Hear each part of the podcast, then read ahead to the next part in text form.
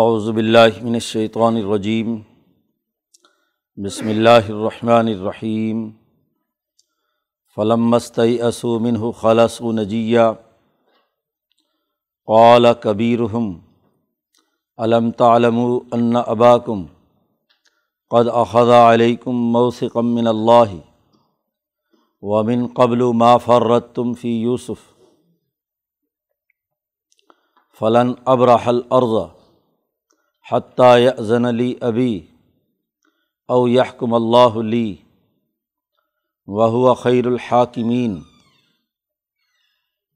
ارجعوا الی ابیکم فقولوا یا ابانا ان کا سرق وما شہدنا اللہ بما علمنا وما کنہ للغیب حافظین۔ وس القریت التی کنّا فیحہ ولعیر التی اقبل نافیہ و انا لصادقون. قال بل صولت لکم انفسکم امرا فصبر جمیل آص اللہ عطینی بہم جمیع انَََََََََََََََََََََََََََََََََََََََََََََََََََََََََََََََََََََََََََََََ و طول و قال یا اصفا علی یوسف وبضیت عیناہ من الحسن فہو کظیم قالو طلّہ تفت و تذکر یوسف حتیٰ تکون حرضن او تکون من الحالکین قال انما اشکو بصی و حسنی الا و علم من اللہ مالا تعلمون۔ یا بنی یذہبو فتحسسو من یوسف و عقی ولا اسو من روح اللہ۔ انََََََََََََََََََََََََََََََََََََََََََََََََََََََ یا یہل عزیز مسنا و اہلن ضر و جنا بضاعتم مسجاتن فعوفی لن القیل و تصدق علینہ ان اللہ یجزل متصدقین قال حل علم تم ما فعل تم بھی یوسف و عقی ازن تم جاہلون؟ قالو آئن کلانتا یوسف قال انا یوسف و حاضہ عقی قد من اللہ علینہ انَََََََََََََََََََََََََََََََََََََََََََََََََََََََََََََََََََََََََََََََََََََََََََََََََ يتقی ويصبر فعن اللہ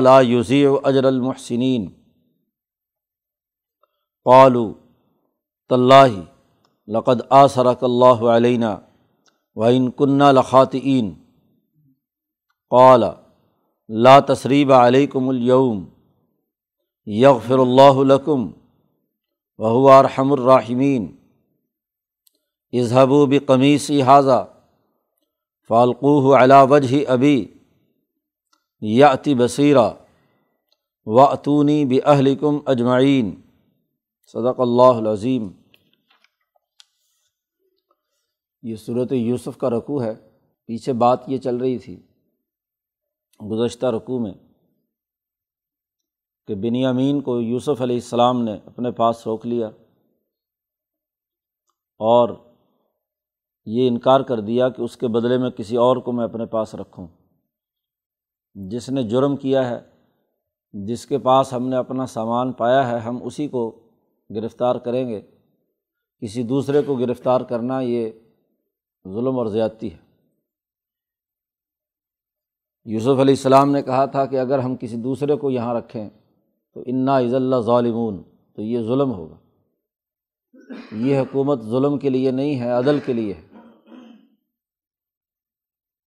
قرآن حکیم نے یہاں اس رقوع سے جس بات کا آغاز کیا ہے وہ یہ کہ فلم مستعی اسو من ہو ہر ممکن انہوں نے کوشش کی کہ بنیامین کو رہا کرا لیں۔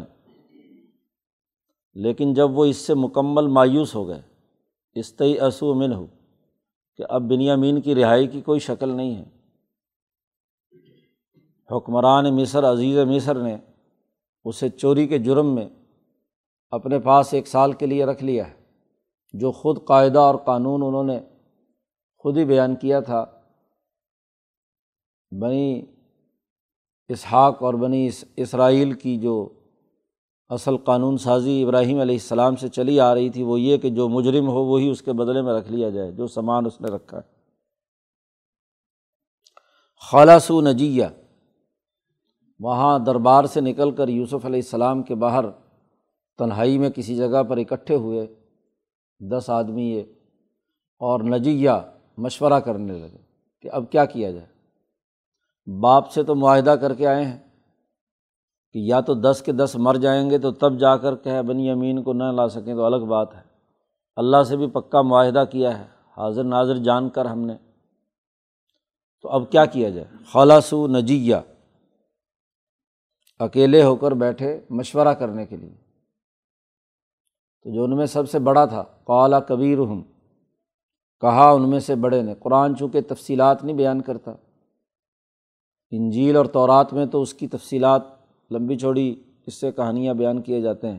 قرآن واقعات نگاری میں مختلف مناظر کو پیش نظر رکھ کر اجمالی بات جو اس جگہ پر ہوئی ہے، اسے پیش نظر رکھ کر گفتگو کرتا ہے۔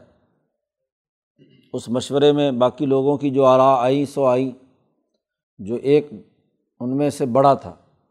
یا تو علم میں بڑا تھا، کیونکہ روایات اس میں مختلف ہیں۔ عقل میں بڑا تھا یا عمر میں بڑا تھا۔ بعض لوگ کہتے ہیں جو سب سے بڑا بھائی تھا عمر میں، وہ ہے۔ بعض کہتے ہیں نہیں، بڑے والا تو یہودا تھا اور وہ تو دشمن تھا۔ دوسرے، تیسرے نمبر والا جو تھا وہ۔ تو اس لیے چاہے عمر میں بڑا ہو یا عقل اور علم میں بڑا ہو۔ تو کبیر ہم ان میں سے بڑے نے کہا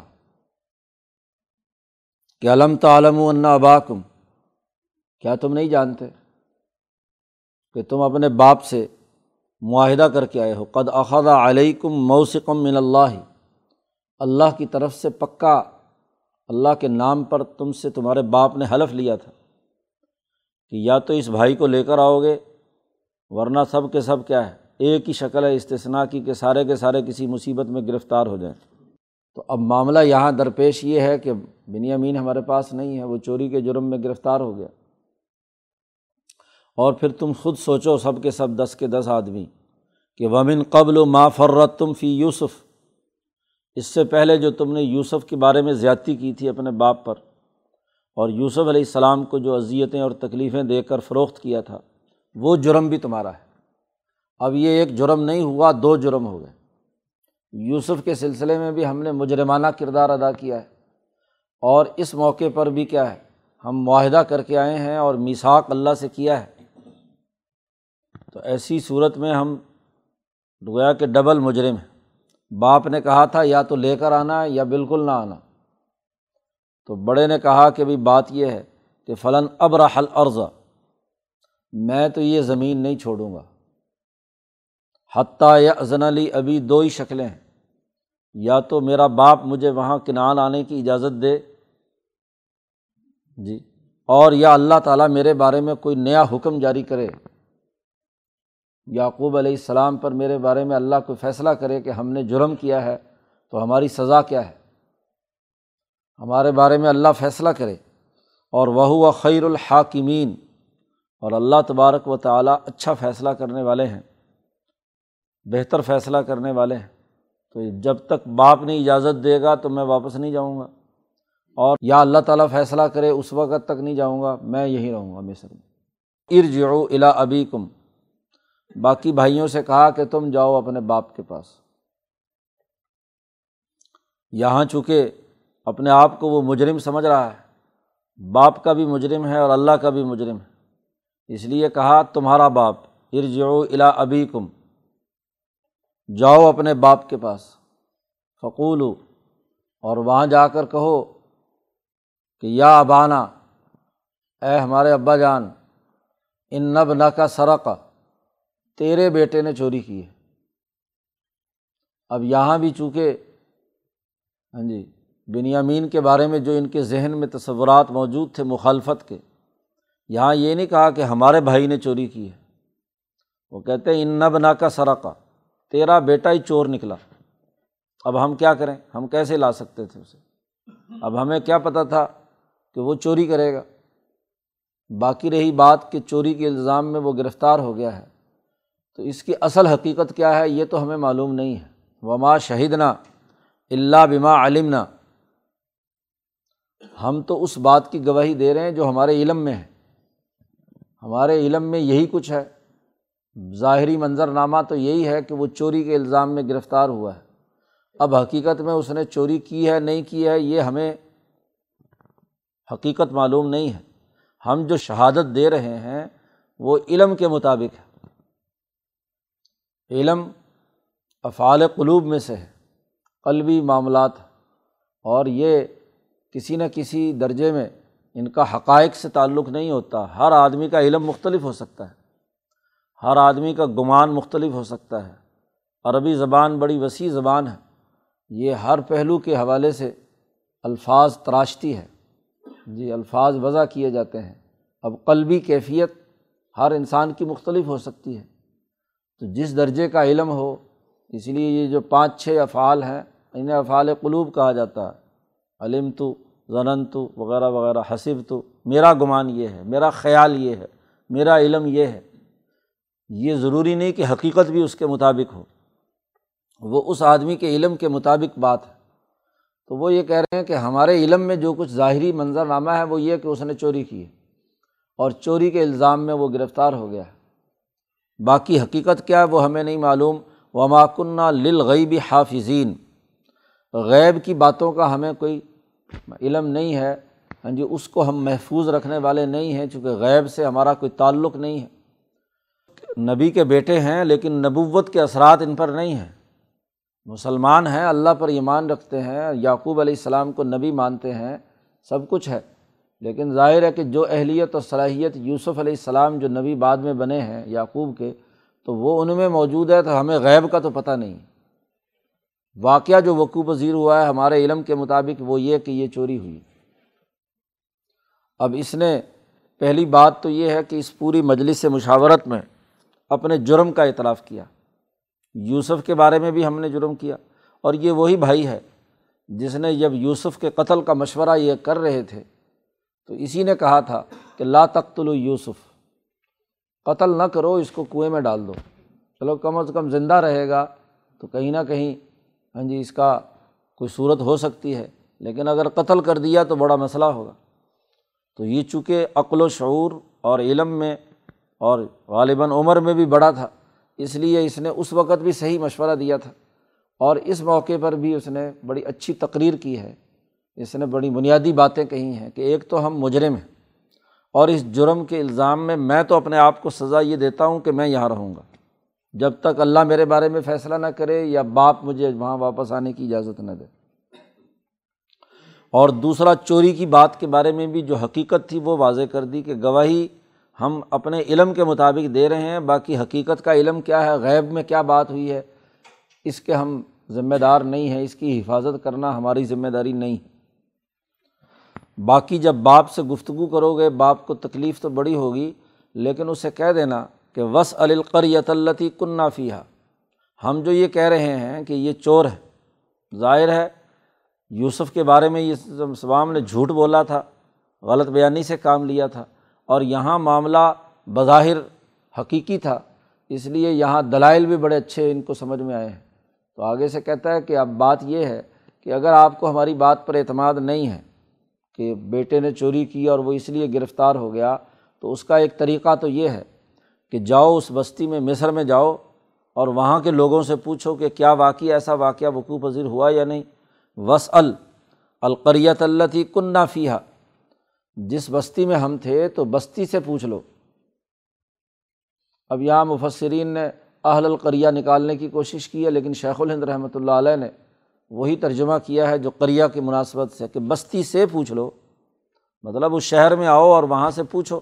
ان سے معلومات لے لو۔ اللہ تی کنّا فیحہ جس بستی اور قریہ میں ہم یہاں تھے مصر میں، تو ان لوگوں سے جا کر خود تحقیق اور تفتیش کر لو کہ یہ واقعہ وقوع پذیر ہوا ہے کہ بھائی نے چوری کی اور وہ چوری کے الزام میں گرفتار ہو گیا۔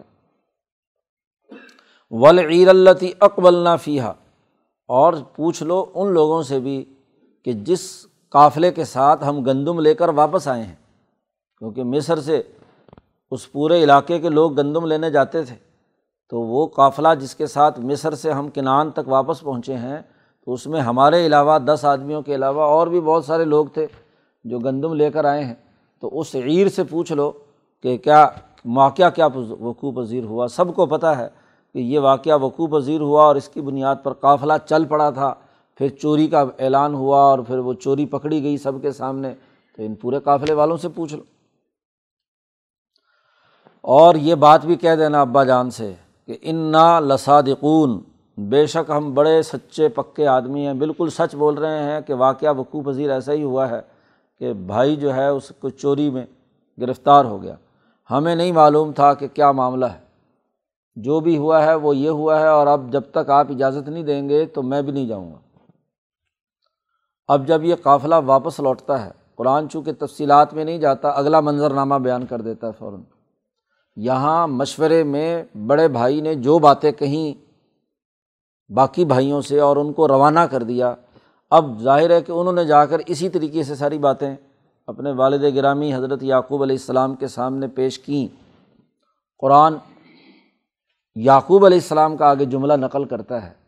یہ تفصیل نہیں بیان کرتا، ایک بات کو بار بار نہیں بیان کرتا، صحیح، اچھی تمصیل واقعہ نگاری یہ ہوتا ہے کہ اگلے منظر میں جو کچھ ہوا ہے وہ بیان کر دیا جائے تو پچھلی بات خود بخود ضمن میں، سمجھ میں آ جاتی ہے۔ باقی کتابوں کی صورت حال یہ ہے کہ اس بات کو دو دفعہ دہرایا جائے گا۔ ایک دفعہ اس مجلس مشاورت میں اور ایک دفعہ جا کر باپ کے سامنے جب وہ، انہوں نے یہ سب کچھ گفتگو کی۔ لیکن قرآن چونکہ بہت ہی اعجاز اور ایجاز کے ساتھ مختصر طور پر اپنا پیغام منتقل کرتا ہے، اس لیے وہ دوسرا منظر بیان کرتا ہے درمیان کی بات از خود سمجھ میں آ جائے گی۔ تو یہاں قرآن حکیم نے بیان کیا کہ اسی طریقے سے گویا کہ بھائیوں نے جا کر حضرت یعقوب علیہ السلام کے سامنے یہ بات بیان کی کہ بنی امین نے یہ یہ کچھ کیا۔ قولا یعقوب علیہ السلام نے اس کے جواب میں کہا کہ نہیں، بل سولت لکم انفسکم امرا۔ وہی جملہ جو یوسف کی گم ہونے پر حضرت یعقوب علیہ السلام نے کہا تھا کہ تمہارے نفسوں نے ایک بات گھڑ لی ہے، تمہارے جیوں نے، تم نے دل سے ایک بات گھڑ لی۔ یہ گھڑی ہوئی بات ہے، میرا بیٹا چوری نہیں کر سکتا، نہ چوری کے الزام میں گرفتار ہو سکتا ہے۔ یہ تم گھڑ کر لائے ہو اپنی طرف سے بات۔ لقم کہا ہے۔ اب اس میں تین بیٹے مصر میں رہ گئے۔ جی ایک یا یوسف علیہ السلام، بنیامین، اور وہ جو سب سے بڑا تھا، وہ بھی اسی اس میں رہ گیا کہ بنیامین کو نہیں ہم لا سکے۔ تو لقم تمام بیٹوں کے بارے میں یہ بات کہہ رہے ہیں۔ اگر تو تمام بیٹوں میں یہ یوسف بھی شامل ہیں، تو ظاہر ہے یوسف علیہ السلام نے بھی جو طریقۂ کار اختیار کیا بنیامین کو روکنے کا، تو وہ بھی تو حقیقت میں تو چوری نہیں تھی۔ اور نہ یوسف علیہ السلام نے یہ جملہ استعمال کیا تھا، بلکہ کہا، وجدنا متعانہ آئندہ ہو کہ ہم نے جس کے پاس اپنا سامان پایا ہے، ہم اس کو رکھیں گے۔ تو پورے بارہ کے بارہ بیٹوں کو مخاطب کر کے کہتے، تم سب نے ملی بھگت کر کے کوئی میرے خلاف بات کی ہے۔ یہ ساری گھڑی ہوئی بات ہے۔ سب ولط لقم انفسکم امرا۔ یا اس بات کی طرف اشارہ ہے کہ تمہیں کس نے کہا تھا کہ وہاں اپنا ضابطہ بیان کرو۔ انہوں نے پوچھا تھا کہ اگر چوری ثابت ہو جائے تو تمہاری سزا کیا ہے؟ تم خاموش رہتے ان کا حکمران، ان کا جو مصر کی حکومت کا نظام تھا، اس کے مطابق تو وہ گرفتار کر کے نہیں رکھ سکتے تھے۔ بالفرض اگر چوری ثابت بھی ہو گئی تھی تو چور کو وہ کوئی سزا دیتے، مارتے پیٹتے جو ان کے مصر کے قانون تھا، رکھنے کی اجازت نہیں تھی۔ چلو مار کھا لیتا اور واپس آتا۔ تو تم نے ایک بات گھڑی ہے، یہ تم نے وہاں بات بیان کرنا تمہارا تو غلط ہے۔ ہاں جی حقائق کے منافی تصویل امر کہتے ہیں کہ کوئی چیز حقیقت سے دور ہو اور حقیقت سے دور ہو کر ہاں جی خود ساختہ تخیلات کی بنیاد پر گھڑی ہوئی ہو۔ جیسے ایک خبر ہوتی ہے، اس کا تعلق تو حقائق سے ہوتا ہے اور ایک خواہش ہوتی ہے، کسی صحافی کی، کسی ہاں جی نمائندے کی، کسی خبر بیان کرنے والے کی۔ تو وہ اس خبر میں اپنی جب خواہشات شامل کرتا ہے تو اس کو کہتے ہیں تصویر امر۔ عقلی گھوڑے دوڑانا اور عقلی گھوڑے اور خیالی گھوڑے دوڑا کر کسی چیز کو بیان بیان کرنا، یہ تصویل امر ہے۔ تو انہوں نے کہا سب ولط لکم انفسکم امرا۔ تم نے کیا ہے؟ اپنے لیے کچھ باتیں گھڑ لی ہیں، بنا لی ہیں اپنی طرف سے۔ اب کیا کرنا چاہیے؟ تین بیٹے میرے غائب ہو گئے۔ تو فصبر جمیل۔ تو اب مجھے ہاں جی صبر کرنا ہی بہتر ہے۔ صبر اختیار کرنا چاہیے کہ میں اپنے اس نظریے سے جو مجھے یعقوب اور یوس بنیامین سے محبت کی ہے، میں اس میں کسی قسم کا انحراف نہیں کروں گا۔ کیونکہ یوسف علیہ السلام کے بارے میں تو وہ ان کو یہ حقیقت معلوم تھی کہ وہ نبی بنیں گے۔ جو خواب انہوں نے دیکھا تھا وہ بالکل سچا ہے۔ اس لیے یہ کہ تم اب یہ سمجھو باقی نو کہ تین نہیں ہیں تو اب میں تمہارے سے محبت کرنے لگ جاؤں۔ تو ایسا نہیں ہو سکتا۔ تو میں اب اپنی بات پر جمع ہوا ہوں اور بہتر اور خوش اسلوبی کے ساتھ، بجائے شور شرابہ مچانے، ان پر الزام لگانے، ڈانٹ ڈپٹ مار پٹائی کرنے کے، میں اب اس پر کیا ہے؟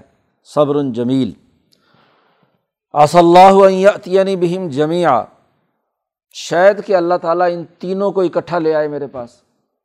عطینی بہم جمیان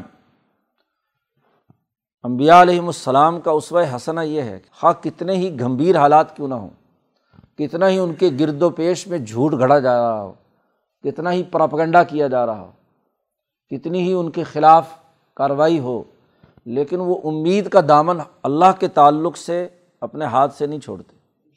وہ اپنے نظریے اور اپنی سوچ پر ڈٹے رہتے ہیں، صبر و استقامت کا مظاہرہ کرتے ہیں اور اللہ کی رحمت کے امیدوار رہتے ہیں۔ چونکہ وہ انہوں نے اپنے آپ کو اللہ کے سفرد کیا ہوا ہوتا ہے۔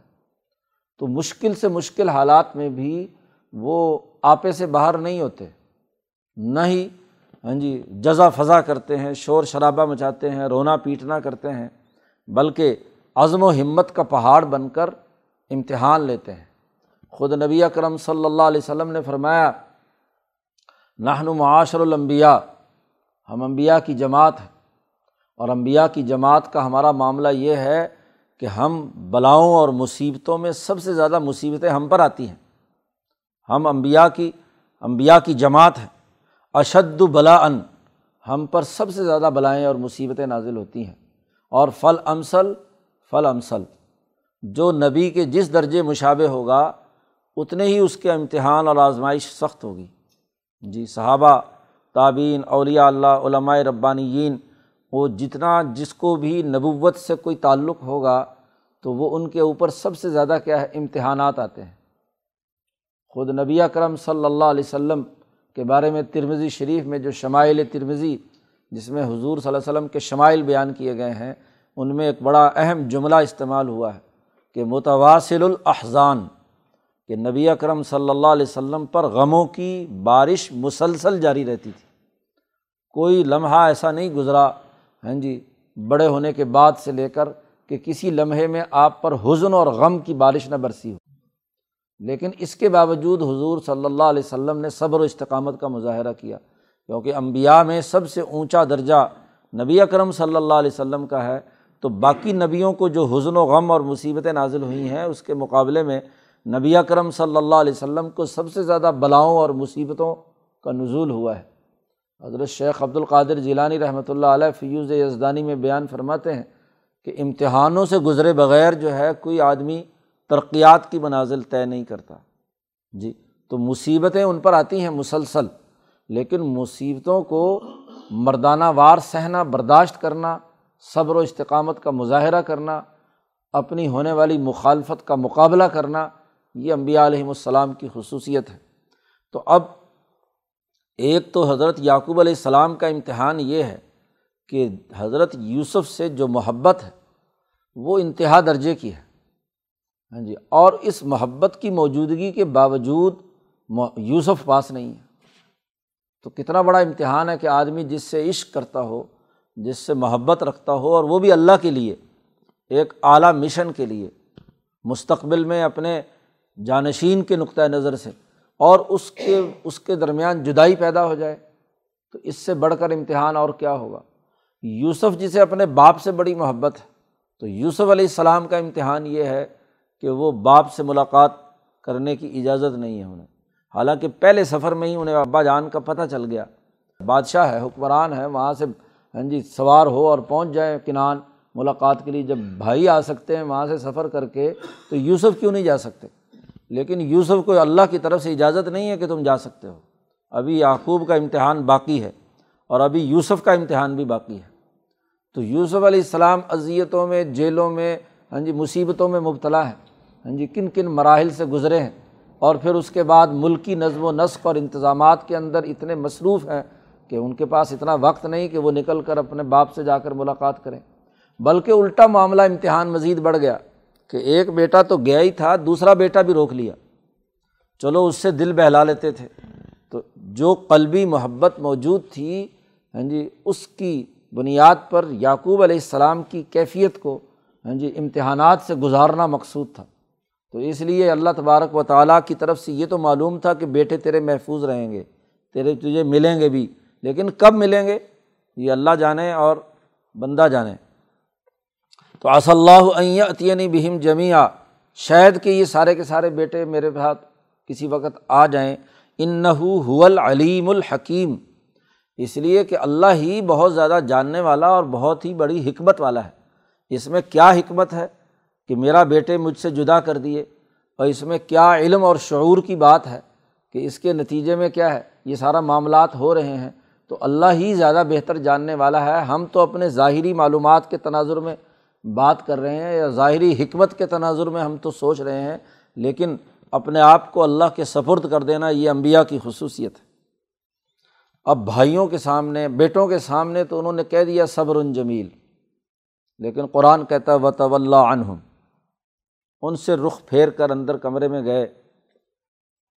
اور وہاں پہلی دفعہ زبان سے یوسف یاد آیا کہ پہلے تو یوسف گم ہوا، پھر کیا ہے؟ بنیامین گم ہو گیا، اب وہ تیسرا بیٹا بھی وہاں رہ گیا۔ تو وہاں اس وقت جو کیفیت ہے، ان کی بہیمیت اور ان کے جسم کی، قلب کی جو حالت ہے، وہ انتہائی تکلیف دہ ہے۔ اور اس تکلیف میں ایک جملہ زبان سے نکل گیا اولا فرمانے لگے، یا اصف اعلیٰ یوسف۔ اے افسوس یوسف پر کہ یوسف کہاں گم ہو گیا۔ اب بنیامین یاد نہیں رہا، پرانا زخم ہرا ہو گیا۔ جو تیس پینتیس سال پہلے دل پر چرکا لگا تھا، وہ اب سامنے آ گیا اور ایسی حالت کے اندر افسوس کا اظہار کر رہے ہیں، یا اصف اعلیٰ یوسف۔ غم سے ان کی آنکھیں سفید ہو گئیں۔ ان کی آنکھوں سے، حزن سے، غم کی وجہ سے آنکھوں سے ابل پڑیں گویا کہ چشمہ بن کر۔ دل کو تو جو تکلیف اور اذیت ہے، حزن کا تعلق دل کو مروڑنے سے ہوتا ہے۔ دل جو ہے، ایک کیفیت سے گزر رہا ہے۔ غم کی اور حزن کی۔ اس کیفیت کے نتیجے میں ان کی آنکھیں ابل پڑیں۔ دل سے تو کچھ نہیں، آنکھوں سے آنسو بہہ رہے ہیں مسلسل۔ اور اتنے آنکھوں سے آنسو بہے کہ آنکھیں سفید ہو گئیں۔ فہو کظیم، اور وہ کظیم کظیم کہتے ہیں دل کو ہاں جی کنٹرول کرنا، گھونٹنا جسے کہتے ہیں، کہ دل میں کیفیت ہے، اب اس کا اظہار نہیں کر سکتے، اس کو بند کر رہے ہیں۔ غصہ پینے ویسے تو غصہ پینے کے معنیٰ میں ہاں جی کاظمین قرآن نے دوسری جگہ پر استعمال کیا ہے۔ تو اپنے دل کو گھونٹ رہے ہیں بہو ہوا کظیم، وہ اپنے دل کو گھونٹ بھی رہے ہیں اور لیکن دل سے کچھ نہیں ہے، آنکھوں سے آنسو نکل رہے ہیں۔ غم اور حزن کی کیفیت ان پر طاری ہے۔ اب ظاہر ہے کہ بیٹے موجود ہیں، ان کو معلوم ہے کہ باپ کا غم انتہائی عروج میں پہنچا ہوا ہے۔ وہ جملہ کہیں ان کی زبان سے جو انہوں نے تھوڑی سی بلند آواز سے رخ پھیر کر کیا اور اللہ کے سامنے کیا، تو اس کو بیٹوں نے سن لیا اور بیٹوں نے اس پر ایک تنقید کا نشتر چلایا۔ قالو، کہنے لگے، رویے قرآن یہاں بزیر بحث لا رہا ہے۔ قالو، وہ کہنے لگے طلّہ اللہ کی قسم تف تو تز کرو یوسفا، تو یوسف کے تذکرے کو کبھی نہیں چھوڑے گا۔ یوسف کا ذکر آج پینتیس چالیس سال بعد تجھے یاد آیا ہاں جی؟ تو اسے نہیں چھوڑے گا۔ لگتا یہ ہے کہ حتیٰ تکون حرضن یہاں تک کہ تو گھل جائے، تیرا جسم گھل کر ختم ہو جائے، تو اسے نہیں چھوڑے گا یوسف کا تذکرہ۔ او تکون من الحالکین، یا تو ہلاک ہونے والوں میں سے ہو جائے۔ مر جائے گا اس غم کے اندر، لگتا ہے تو، اور یا تیرا جسم گھل کر ختم ہو جائے گا۔ غم انسان کو گھلا دیتا ہے۔ اس کی حیوانیت اور جسمانیت اور بہیمیت کو کیا ہے؟ ختم کر دیتا ہے۔ یا موت آتی ہے اور یا جسم ہی گھل گھل کر گلنا شروع ہو جاتا ہے۔ تو لگتا یہ ہے کہ جو تیری زبان سے آج تیس پینتیس سال کے بعد یا اصف اعلیٰ یوسف کا جملہ نکلا ہے، آج تک تو نے یوسف کو نہیں بھلایا۔ نبی کا امتحان ہے کہ بیٹے بھی کیا ہے؟ باپ پر طنز کر رہے ہیں۔ ایک تکلیف اور اذیت کی حالت ہے۔ بجائے حوصلہ دلانے کے الٹا آگے سے کہہ رہے ہیں کہ طلّہ تفت و تذکر یوسف حتیٰ تکون حردن تو ہلاک ہو جائے گا۔ اولا یعقوب علیہ السلام نے کہا ان نما اشکو بسی و حزنی الا میں اپنے دل کا اضطراب بس کہتے ہیں، پراگندگی، پریشانی، دل کے اندر اضطراب۔ ہاں جی مضطرب ہونا، پریشان ہونا۔ اور وہ حزنی، میں اپنا غم اللہ کے سامنے رکھ رہا ہوں، تمہارے سامنے تو نہیں بات بیان کر رہا۔ اگر میں نے تمہارے سامنے کہنا ہوتا تو تمہاری طرف رخ کرتا، لیکن و طول ہوں لوگوں سے علیحدہ ہو کر اللہ کے دربار میں میں نے فریاد کی ہے۔ اپنا غم اور اپنا حزن میں نے اللہ کے سامنے رکھا ہے۔ اشکو، میں شکایت کر رہا ہوں، میں تو کھول رہا ہوں اپنا حزن اور غم اللہ کے سامنے۔ کہ یا اصف اعلیٰ یوسف، کہ یوسف پر افسوس کہ یوسف کہاں گم ہو گیا۔ اور اگلی بات بھی سن لو، بیٹوں سے کہا وہ علم مین اللہ مالا تعلمون۔ میں اللہ کی طرف سے ایسی بات جانتا ہوں جو تم نہیں جانتے۔ یوسوس نے خواب دیکھا ہے، گیارہ لوگ جو ہے اس کو سجدہ کر رہے ہیں اور سورج چاند سجدہ کر رہے ہیں۔ یہ خواب ہے، اس کی حکمرانی ہے، اس کو نبوت ملنی ہے۔ ہاں جی لیکن یوسف گم کہاں ہے؟ تو جو جدائی ہے، اس جدائی پر میں اللہ کے سامنے اپنی شکایت کر رہا ہوں، تمہارے سامنے تو بات نہیں بیان کر رہا۔ امبیا علیہم السلام اپنا سب کچھ اللہ کے سفرد کرتے ہیں۔ اس لیے نبی اکرم صلی اللہ علیہ وسلم کے بارے میں بھی آتا ہے کہ ایزا حضا بہ امر بادرا الصلاح، جب بھی آپ کو کوئی اذیت یا تکلیف یا کوئی اہم معاملہ درپیش ہوتا تو فوراً نماز پڑھتے۔ اللہ کے حضور میں کھڑے ہو جاتے، اللہ سے مانگتے، اللہ کی طرف متوجہ ہوتے۔ نماز جو ہے وہ ان چونکہ انسان کی اللہ سے مکالمے کا ذریعہ ہے۔ جیسے ہی صحابہ کے بارے میں آتا ہے، نماز شروع کرتے، تو وہ گویا کہ اللہ کے دربار میں حاضر ہو جاتے۔ انہیں اپنے جسم پر کسی قسم کا کوئی ہاں جی احساس اور خیال نہیں ہوتا۔ جسم میں تیر لگا ہوا تو تیر نکالا جا سکتا تھا۔ کوئی اذیت دے رہا ہے تو تب بھی ان کو کسی چیز کی پرواہ نہیں ہے۔ تو جسم سے کے بجائے وہ اللہ کے حضور میں کیا ہے؟ پہنچ کر وہاں اپنی درخواست پیش کرتے ہیں۔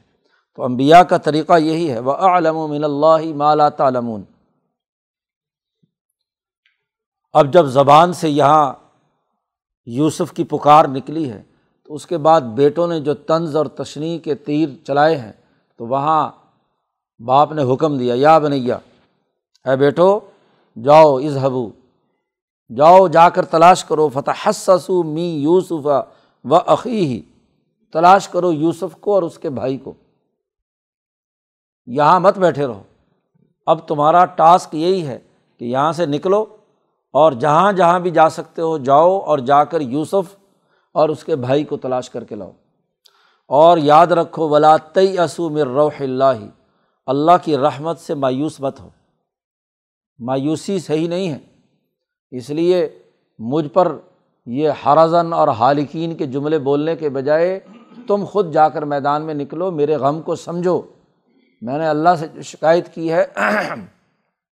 اللہ کے سامنے جو دعا کی ہے ہاں جی اس کا تقاضا ہے کہ تمہاری ذمہ داری ہے کہ نکلو اور جاؤ، جا کر یوسف کو تلاش کر کے لاؤ۔ اور پھر قانون اور ضابطہ بھی یعقوب علیہ السلام نے بیان کر دیا کہ ان نہ لا یہی اسو مر روح اللہ القوم الکافرون۔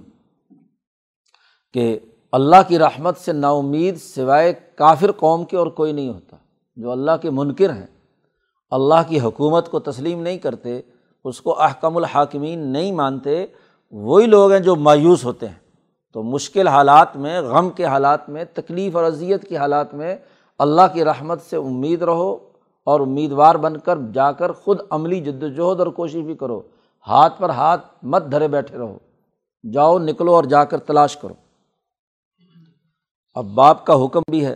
وہ جو غم کی کیفیت یعقوب علیہ السلام پر ہے کہ آنکھیں سفید ہو چکی ہیں، تکلیف اور اذیت کی حالت میں ہیں، باپ کی یہ کیفیت ہاں جی ان کے اس جملے سے، ان کے نو کے دلوں کے اوپر لگی اور وہ نو کے نو وہاں سے نکلے کہ چلو جا کر کوئی نہ کوئی کوشش کریں جد وجہد کریں ہاں جی کوئی طریقہ نکالیں۔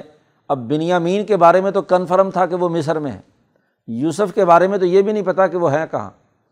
تو بنیامین کو ہی سب سے پہلے ٹارگٹ کرنے کے لیے وہ وہاں گئے کہ چلو کسی نہ کسی طریقے سے بادشاہ کو دوبارہ راضی کریں کہ بھائی ہمارا بھائی جو ہے اسے رہا کر دو، ہمارے باپ کی بری حالت۔ ہے قرآن حکیم اگلا منظر بیان کرتا ہے، یہاں سے کنعان سے دوبارہ نکلے مصر پہنچے۔ اور وہاں پہنچ کر فلما داخل و علیہ ہی جب یوسف علیہ السلام کے دربار میں دوبارہ داخل ہوئے۔ اور وہاں ایک درخواست اور عرضی پیش کی قالو کہنے لگے، یا یو العزیز، اے عزیز مصر مسنا و اہلان ضرور ہمیں اور ہمارے بیوی بچوں، گھر والوں کو بڑی تکلیف ہے۔ ہم بڑی مصیبت میں مبتلا ہے ایک تو گندم جتنی تھی وہ کھا پی لی، اب پیسے بھی نہیں ہیں۔ اور دوسری اذیت اور تکلیفوں میں ہیں۔ اجمالی بات کی کہ ہم بہت ہی ضر، نقصان اور تکلیف کی حالت میں ہیں، بڑی سختی کی حالت ہے ہم پر ہمارے گھر میں۔ وجنا بھی وضاعت مسجاتن ہم تمہارے پاس جو ہے، پیسے بھی بڑے تھوڑے سے لائے ہیں، کھوٹے سکے ہیں چند۔ جی وہی کھوٹے سکے جو یوسف کو بیچ کر انہوں نے لیے تھے۔ اٹھارہ سکے درہم۔ وہ کہیں پڑے ہوئے تھے، ادھر ادھر تلاش کیے تو وہ نکل آئے۔ تو اسے لے کر پہنچے ہیں اب یوسف سے بھیک مانگنے کے لیے۔ جی جی انا بھی بزاعتم مسجاتن ہم لائے ہیں، یہ کھوٹے سکے ہیں، تھوڑی سی پونجی ہے ہمارے پاس، تو اب تم مہربانی کرو، ہم بڑی تکلیف میں ہیں، اذیت میں ہیں فعوفی لنل کیلا اور ہمیں ان پیسوں کے عوض میں جو کھوٹے، جو چند پیسے ہیں، اس کے نتیجے میں ہمیں گندم دے دو. کیل، وزن، ہمارا جو بوجھ ہے وہ پورا پورا دو. اور جو فالتو بن رہے ہیں، پیسے اگر بنتے ہیں تو صدقہ خیرات کر دو. وہ تصدق علینا بھیک مانگ رہے ہیں صدقہ اور خیرات کی۔ اور اگر مفت میں دے دو صدقہ، خیرات تو زیادہ اچھا ہے۔ وہ تصدق علینا یہ بےآینی ہی وہی بات ہے کہ جب ابو سفیان جی حضور صلی اللہ علیہ وسلم کے پاس آئے جی ابھی مسلمان نہیں ہیں، مکے کے سردار ہیں، مکے میں قحط پڑا ہوا ہے، گندم کھانے کو نہیں ہے۔ سمامہ ابن آسال ہاں جی جو حضور صلی اللہ علیہ وسلم پر ایمان لے آئے، انہوں نے وہاں سے گندم آتی تھی، انہوں نے گندم روک دی۔ کھانا پینا بند ہو گیا۔ ہاں جی عبداللہ ابن مسعود رضی اللہ تعالیٰ عنہ فرماتے ہیں کہ مکے میں اتنا قحط ہوا کہ کھانے پینے کو کچھ نہیں، بھوک اور اذیت میں مبتلا ہے۔ آسمان کی طرف دیکھتے ہیں تو دھواں ہی دھواں نظر آتا ہے۔ دخان کی جو حقیقت ابن مسعود رضی اللہ تعالیٰ عنہ فرماتے ہیں، وہ وہی ہے، قحط کی حالت ہے۔ جیسے بھوکے کو دو اور دو چار روٹیاں ہی ہر وقت نظر آتی ہیں اور بھوک کی حالت میں آدمی کو غشی تاری ہو رہی ہوتی ہے، دماغ گھوم رہا ہوتا ہے، چاروں طرف دھواں چھایا ہوا ہوتا ہے، یہ حالت ان کی ہو گئی۔ جی۔ صرف سال، دو سال کے اندر ہی مکے والے ہاں جی حضور کے قدموں میں ہیں۔ تو سارے مکے والوں نے مشورہ کیا اور مشورہ کر کے انہوں نے کہا کہ جی ابو سفیان کو بھیجو، کیونکہ ان کی بیٹی ام حبیبہ رضی اللہ تعالیٰ عنہ حضور کی ازواج متحرات میں سے تھیں تو کوئی رشتہ بھی ہے ان کا اور ویسے بھی خاندان میں بڑے ہیں ہاں جی بنو امیہ میں سے ہیں، قریشی سردار ہیں، تو ان کو جا کر حضور سے درخواست کریں کہ وہ ہاں جی ہماری گندم تو کم از کم چھوڑ دیں، صدقہ اور خیرات کریں۔ ابو سفیان نے بھی یہی جملے کہے آ کر۔ جب مدینہ پہنچے ہیں ابو سفیان اور وہاں بیٹی سے ملاقات کے لیے، ام حبیبہ سے ملاقات کے لیے آئے ہیں، ان کے حجرے میں تو بستر جو حضور صلی اللہ علیہ وسلم کے لیے بچھا ہوا تھا ہاں جی ام حبیبہ نے وہ اکٹھا کر دیا، باپ کو دیکھ کر۔ ابو سفیان نے کہا، بیٹی، یہ کیا حرکت ہے؟ مہمان آتا ہے تو اس کے لیے لوگ بسترا بچھاتے ہیں اور تم بسترا اکٹھا کر رہی ہو مجھے دیکھ کر۔ تو کہنے لگی، یہ محمد مصطفیٰ صلی اللہ علیہ وسلم کا بستر ہے، اس پر محمد صلی اللہ علیہ وسلم کا دشمن نہیں بیٹھ سکتا۔ باپ ہو تو اپنی جگہ پر، لیکن یہ حضور کا بستر ہے۔ حضور کے بستر پر تم نہیں بیٹھ سکتے۔ جی۔ اب یہاں تک حالت ہے اور پھر حضور کے سامنے وہی بھیک مانگ رہے ہیں کہ جی وہ گندم کا ذرا ایک پرچہ لکھ کے دے دو، سمامہ ابن آسال کے نام کہ وہ ہمیں گندم فراہم کر دے۔ جی۔ تو قحط سے تیرے بچے مر گئے، قریشیوں کی بھیگ مانگی نا کہ تیرے بچے ہیں، مر گئے، تیرے بھائی مر گئے ہاں جی فلاں مر گئے، یہ حالت ہے، یہ ایسی اذیت ہے، وہی تکلیف ہے۔ بڑی پوری لمبی چوڑی رام کہانی سنائی تو تب حضور صلی اللہ علیہ وسلم نے ہاں جی اس کو سماما کو پرچہ لکھ دیا کہ جاؤ ہاں جی ان کو گندم دے دو، ان کی گندم مت روکو۔ تو وہی بات ہے، ان بھائیوں نے جو کچھ یوسف کے ساتھ کیا، آج اسی کے سامنے صدقہ اور خیرات کی بھیک مانگ رہے ہیں۔ اور پھر آگے فضائل بھی سنا رہے ہیں کہ ان اللہ یجزل متصدقین۔ بے شک صدقہ دینے والوں کو اللہ تعالیٰ بڑا اونچا بدلا دیتا ہے۔ صدقہ خیرات کے فضائل بھی سنا کر صدقے خیرات کی بھیک مانگ رہے ہیں۔ اب بھائیوں کو اس حالت میں دیکھا اور وہ اہل ضر سے معلوم ہو گیا یوسف علیہ السلام کو کہ باپ کی بھی بری حالت ہے، کہ جو تکلیف اور اذیت پورے خاندان میں ہے۔ اولا اب یہاں موقع آتا ہے کہ یوسف علیہ السلام اپنے آپ کو ظاہر کرتے ہیں۔ برداشت نہیں کر سکے کہ باپ اور گھر والوں اور بھائیوں کی حالت یہ ہے۔ تو کہتے ہیں قولا حل علم تم ما فعال تم بھی یوسف کیا تمہیں معلوم ہے کہ تم نے یوسف کے ساتھ جو حرکت کی تھی؟ ما فعال تم بھی یوسف تم نے یوسف کے ساتھ کیا کیا تھا؟ و عقی ہی اور اس کے بھائی کے ساتھ۔ تمہیں تو اچھی طرح معلوم ہے کہ تم نے کیا حرکت کی تھی۔ اب اچانک دربار میں عزیز مصر بولتا ہے کہ یوسف کے بارے میں تمہیں معلوم ہے نا تم نے کیا حرکت کی تھی؟ تو وہ پریشان کہ عجیب بات ہے۔ اس کو یوسف کا کیسے پتہ چل گیا؟ جی اس کو یوسف کے بارے میں کیا معلومات ہیں جو یوسف کے حوالے سے یہ بات کہہ رہا ہے؟ وہ عقی اور اس کے بھائی بنی امین کے ساتھ جو تم تکلیفیں اور اذیتیں میں اسے مبتلا رکھا، لیکن ساتھ ہی سوال کرنے کے ساتھ ہی، کیونکہ یہاں طنز اور تشنی کے تیر برسانا مقصود نہیں تھے، یوسف نے ساتھ ہی تسلی دی از ان تم جاہلون۔ اس وقت تم جاہل تھے نا واقف تھے۔ تم نے جہالت اور نا واقفیت سے جو کچھ حرکتیں یوسف اور اس کے بھائی کے ساتھ کیں، تمہیں معلوم بھی ہے۔ ایک طرف جتا بھی دیا اور ایک طرف ان کا طرف سے عذر بھی پیش کر دیا کہ تم جاہلیت کے زمانے میں تھے، جہالت کی حالت میں تھی، تو تبھی تم نے یہ حرکتیں کی ہیں۔ اب جو انہوں نے آنکھیں پھاڑ کر دیکھا ہاں جی کہ عزیز مصر یہ کون ہے؟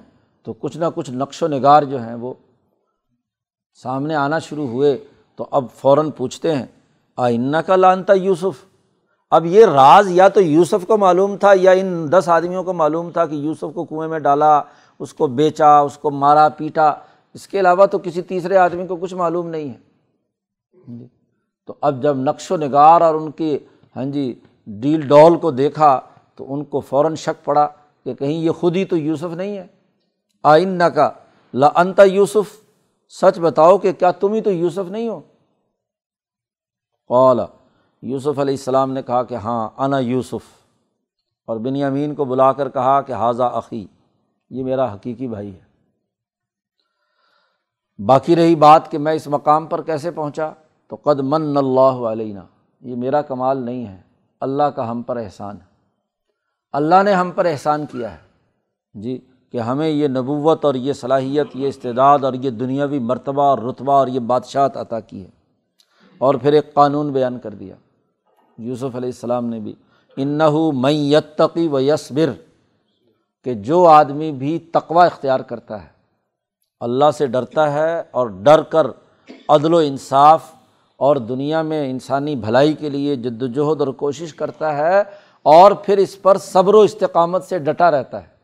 دو باتیں کہیں ہیں۔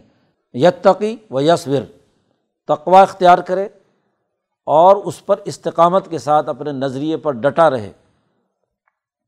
فعن اللہ یوزی اجر المحسنین اللہ تعالیٰ ایسے محسن لوگوں کے اجر کو ضائع نہیں کرتا۔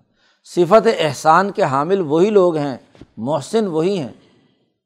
قرآن نے دوسری جگہ پر کہا نا بلامن اسلامہ وجہ اللہ و ہوا محسن۔ جو اللہ کے سپرد ہوا اور وہ محسن بھی ہوا۔ تو جو بھی محسن ہوگا، صفت احسان جس میں ہوگی کہ وہ ایک عدل و انصاف کا نظریہ رکھے، اللہ سے ڈرے اور اللہ سے ڈر کر اپنے تمام اعمال کو منظم کرے اور پھر صبر و استقامت کا مظاہرہ بھی کرے۔ کوئی لالچ، کوئی غرض، کوئی مفاد، کوئی دباؤ، کوئی پریشر اس کو اپنے نظریے سے منحرف نہ کر سکے تو اللہ تعالیٰ اس کا اجر ضائع نہیں کرتا۔ ہم نے چونکہ اس پر تقوا اختیار کیا، صبر کیا، استقامت کے ساتھ ڈٹے رہے، تو اللہ نے اس کے نتیجے میں یہ انعام دنیا میں عطا کیا کہ مصر کی حکمرانی میرے نام لکھ دی۔ اور یہ سارا انسانوں کو فیض رسانی کا کام ہاں جی پندرہ سالہ یہ جو اقتصادی منصوبہ جس کے نتیجے میں آج دنیا بھر کے غریب قحط کے زمانے میں گندم لینے میرے پاس آ رہے ہیں، اس سے بڑا تقوی اور کیا ہے؟ اور اس کو پورے جماؤ کے ساتھ اختیار کیا۔ تو یہ اجر المحسنین اللہ کی طرف سے اب بھائی ہاں جی کہتے ہیں قالو، کہتے ہیں طلّہ اللہ کی قسم، لقد آسرک اللہ علینہ بے شک اللہ پاک نے تجھے ہم پر ترجیح دی ہے۔ تسلیم کرتے ہیں۔ وہاں تو حسد اور کینے کے مارے ہوئے تھے۔ اور اسی وجہ سے کیا ہے، یوسف علیہ السلام کے خلاف سازشیں کر کے کنویں میں پھینک رہے ہیں۔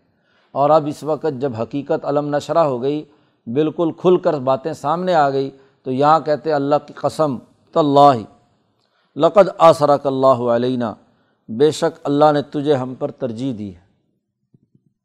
تجھے ہم پر پسند کر لیا۔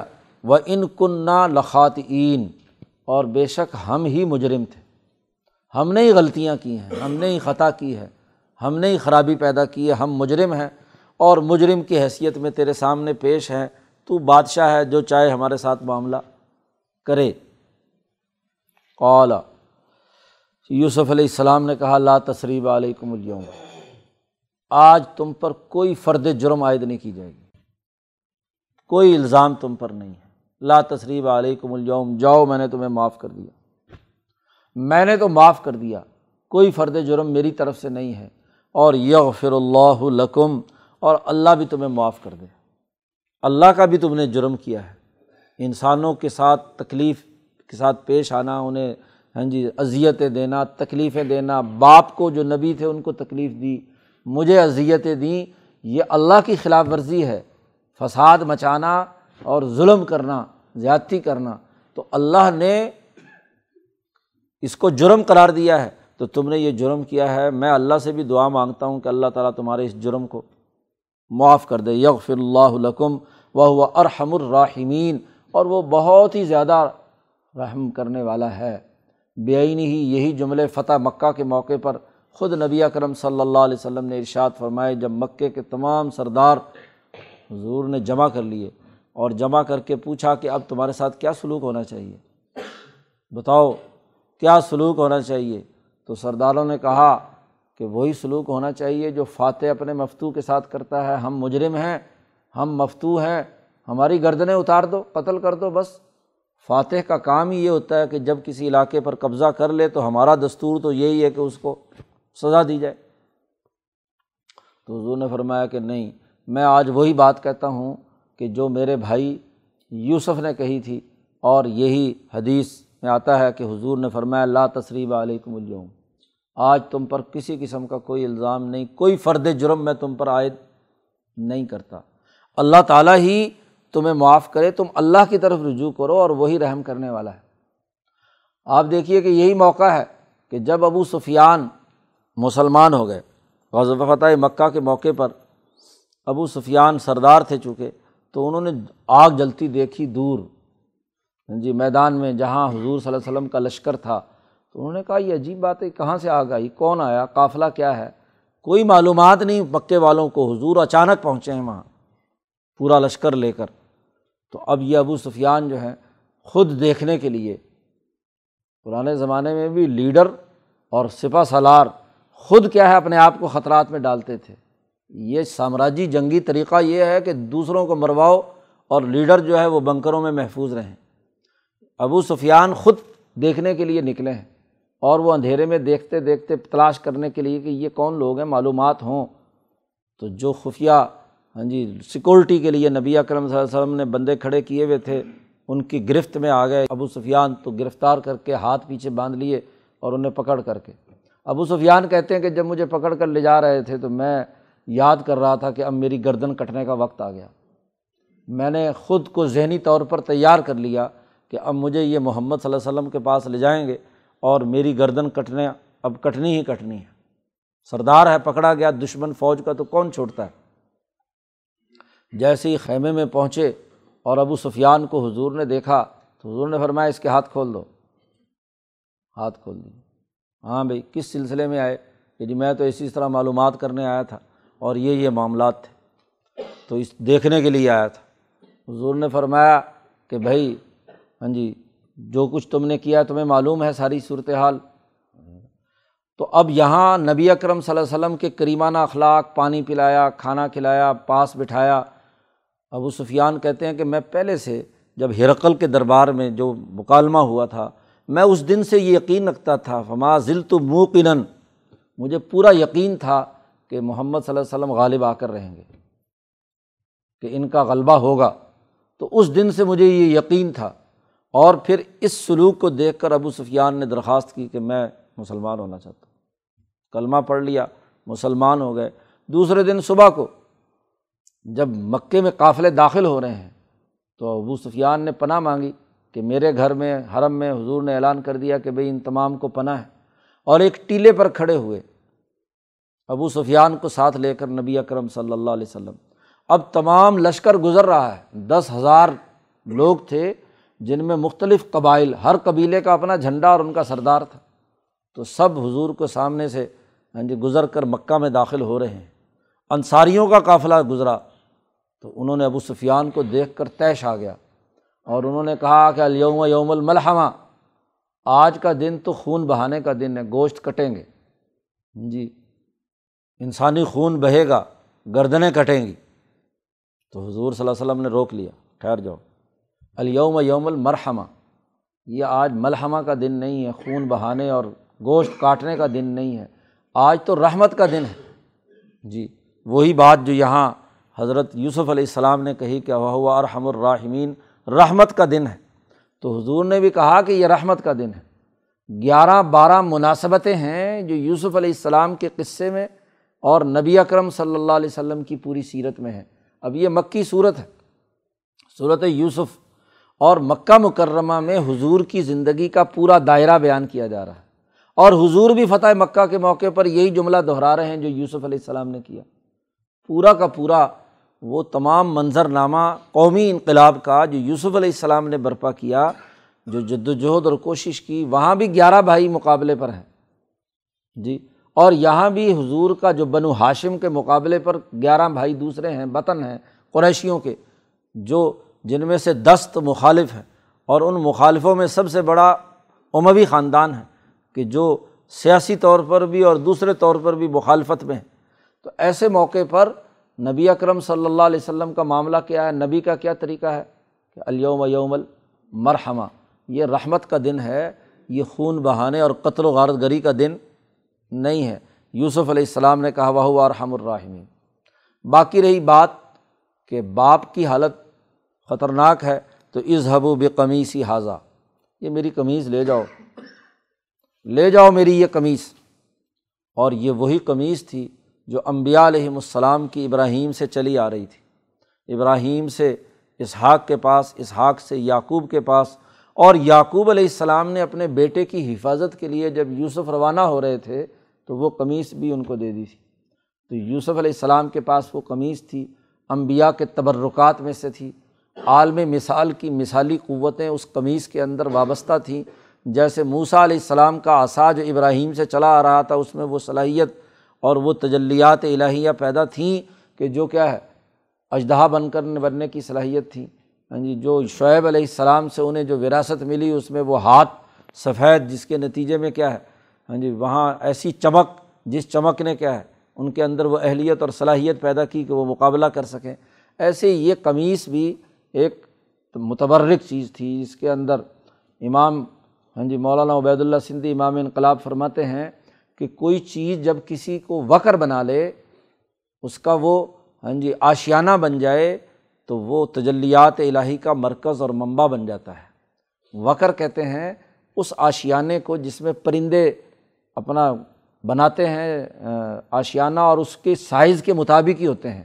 اس کے اندر داخل ہو جاتے ہیں، جو جسم کے ساتھ پورا چپکا ہوا ہوتا ہے، جیسے توری ہوتی ہے، اسی طرح کیا ایک ہاں جی پرندہ جو ہے اپنا ایک گھونسلہ بناتا ہے اپنے ہی سائز کا۔ بس وہ نیچے سے اوپر داخل ہو جاتا ہے، یوں سمجھ جیسے توری کوئی لٹکی ہوئی ہے، لیکن اندر۔ تو وہ جسم کے مطابق ہوتا ہے۔ اور پھر اس کی ایک مثال بھی حضرت سندھی رحمۃ اللہ علیہ نے دی۔ میں جب دیوبند سے فارغ ہو کر آیا، وکر کو سمجھانے کے لیے، شاہ صاحب نے جملہ چونکہ استعمال کیا ہے سطاعت وغیرہ میں تو مولانا سندھی کہتے جب میں دیوبند سے فارغ ہو کر بھرچونڈی شریف پہنچا تو میرے پیر و مرشد کو انتقال ہوئے، کو دس دن ہوئے تھے۔ تو میں ان کی فراق میں ہر وقت روتا رہتا تھا۔ تو ایک دن میں نے دیکھا کہ حضرت خلیفہ تاج محمود صاحب امروٹی رحمۃ اللہ علیہ ہاں جی وہ خانقاہ سے کمرے سے مسجد میں جا رہے ہیں۔ تو میں نے دیکھا کہ ان کی پشت پر پیچھے میرے پیر و مرشد کی روح ہے، حافظ محمد صدیق صاحب رحمۃ اللہ علیہ کی۔ تو وہ روح جو ہے ان کی پشت پر، تو مجھے زیارت ہوئی حضرت تاج محمود صاحب کے چہرے سے اور ان کے وجود سے اپنے پیر و مرشد کی تو میرے آنسو بند ہو گئے، خوشی سے میں بہت ہاں جی نہال ہو گیا۔ اور اس کے بعد سے میں نے سمجھا کہ میرے پیر و مرشد نے وکر بنا لیا ہے حضرت تاج محمود کو۔ تو اب میں ان کے ساتھ رہوں گا تو مجھے کیا سکون، مجھے سکون ملنے لگا۔ تو تبھی میں جا کر امروٹ رہنے لگا۔ تو یہ وکر بنانا ہے۔ حضرت شاہ عبد الرحیم ذرائع پوری رحمۃ اللہ علیہ کے انتقال کے بعد حضرت شاہ زاہد حسن صاحب نے حضرت شاہ عبد القادر صاحب رائے پوری کو خط لکھا جو مجالس میں چھپا ہوا بھی ہے کہ حضرت میں یوں محسوس کرتا ہوں کہ گویا کہ ہر وقت کہ حضرت شاہ عبد الرحیم رائے پوری میری پشت پر ہے ہاتھ رکھے ہوئے۔ تو حضرت نے فرمایا، شاہ عبد القادر صاحب کا جواب بھی چھپا ہوا ہے کہ بھائی، یہ بہت اونچی نسبت ہے، اس کی حفاظت کرنا، اس کو گم نہ ہونے دینا۔ تو گویا کہ وہ روح جو ہے اس جسم کو اپنا وکر بنا لیتی ہے۔ وہ روح اس کے اندر سرایت کر جاتی ہے۔ مرشد کی روح جب کسی کے جسم میں سرایت کر جائے تو گویا کہ اس نے اسے آشیانہ بنا لیا۔ وہ چلتا پھرتا جسم تو اس انسان کا ہوتا ہے جو اس کا نمائندہ ہے۔ لیکن اصل میں اس کے اندر روح کار فرما ہوتی ہے اس پیر مرشد کی۔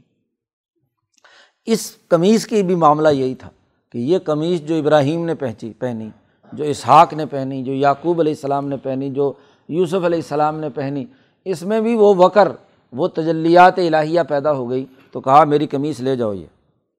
اور فعلقوہ علا وجہ ہی ابھی تو میرے باپ کے چہرے پر اسے ڈالنا۔ یہ امبیا علیہم السلام کی تجلیات الہی کی قمیص ہے، اس کو میرے باپ پر ڈالنا۔ باپ جیسے ہی پہنیں گے، ان کے وجود سے تو اتر کر میرے پاس آئی تھی۔ یہ جب دوبارہ واپس پہنچے گی، تو ان کی جو جسمانی طاقت اور قوت ہے، وہ بھی بحال ہوگی۔ اور یتی بصیرہ وہ دیکھتے ہوئے آئیں گے ہاں آئیں گے اور بصیر کی حیثیت سے دیکھتے ہوئے ان کی آنکھیں جو خراب ہو چکی ہیں وہ ٹھیک ہو جائیں گی بالکل۔ اور پھر اگلا حکم نامہ حضرت یوسف علیہ السلام نے جاری کیا کہ و اتونی بے اہلکم اجمعین کہ تم تمام کے تمام پورے خاندان والے لوگ جو ہیں وہ اٹھ کر یہاں آ جاؤ۔ مکے کے مشرقوں کا جو سب سے بڑا سوال تھا وہ یہ کہ موسا علیہ السلام کا قصہ قرآن بیان کر رہا تھا۔ کہ بنی اسرائیل کو مصر سے نجات دلا کر دوبارہ بیت المقدس میں لانے والے موسا علیہ السلام ہیں۔ تو مکے کے مشرقوں کا سوال یہ تھا کہ بنی اسرائیل کا اصل وطن تو بیت المقدس ہے، یہ مصر کہاں پہنچ گئے جو قرآن کہتا ہے کہ جی موسا علیہ السلام نے انہیں رہائی دلائی۔ تو اس کا جواب دیا یہاں کہ دیکھو، یوسف علیہ السلام کے زمانے میں بنی اسرائیل وہاں پہنچے ہیں، مصر۔ تو اس لیے وہاں یوسف علیہ السلام نے کہا و اتونی اہل کو مجمعین تمام خاندان والوں کو اکٹھا کر کے یہاں میرے پاس لے آؤ۔ تو مصر اس حالت میں پہنچے ہیں۔ اب جیسے ہی قمیص یہاں سے چلتی ہے اور ادھر سے یعقوب علیہ السلام ہاں جی کہتے ہیں کہ مجھے تو یوسف کی خوشبو آ رہی ہے۔ جی اگلا، اگلی تفصیل اگلے رقوع میں ہے۔ اللہ تعالیٰ قرآن حکیم کو سمجھنے اور اس پر عمل کرنے کی توفیق عطا فرمائے۔ اللہ وسلم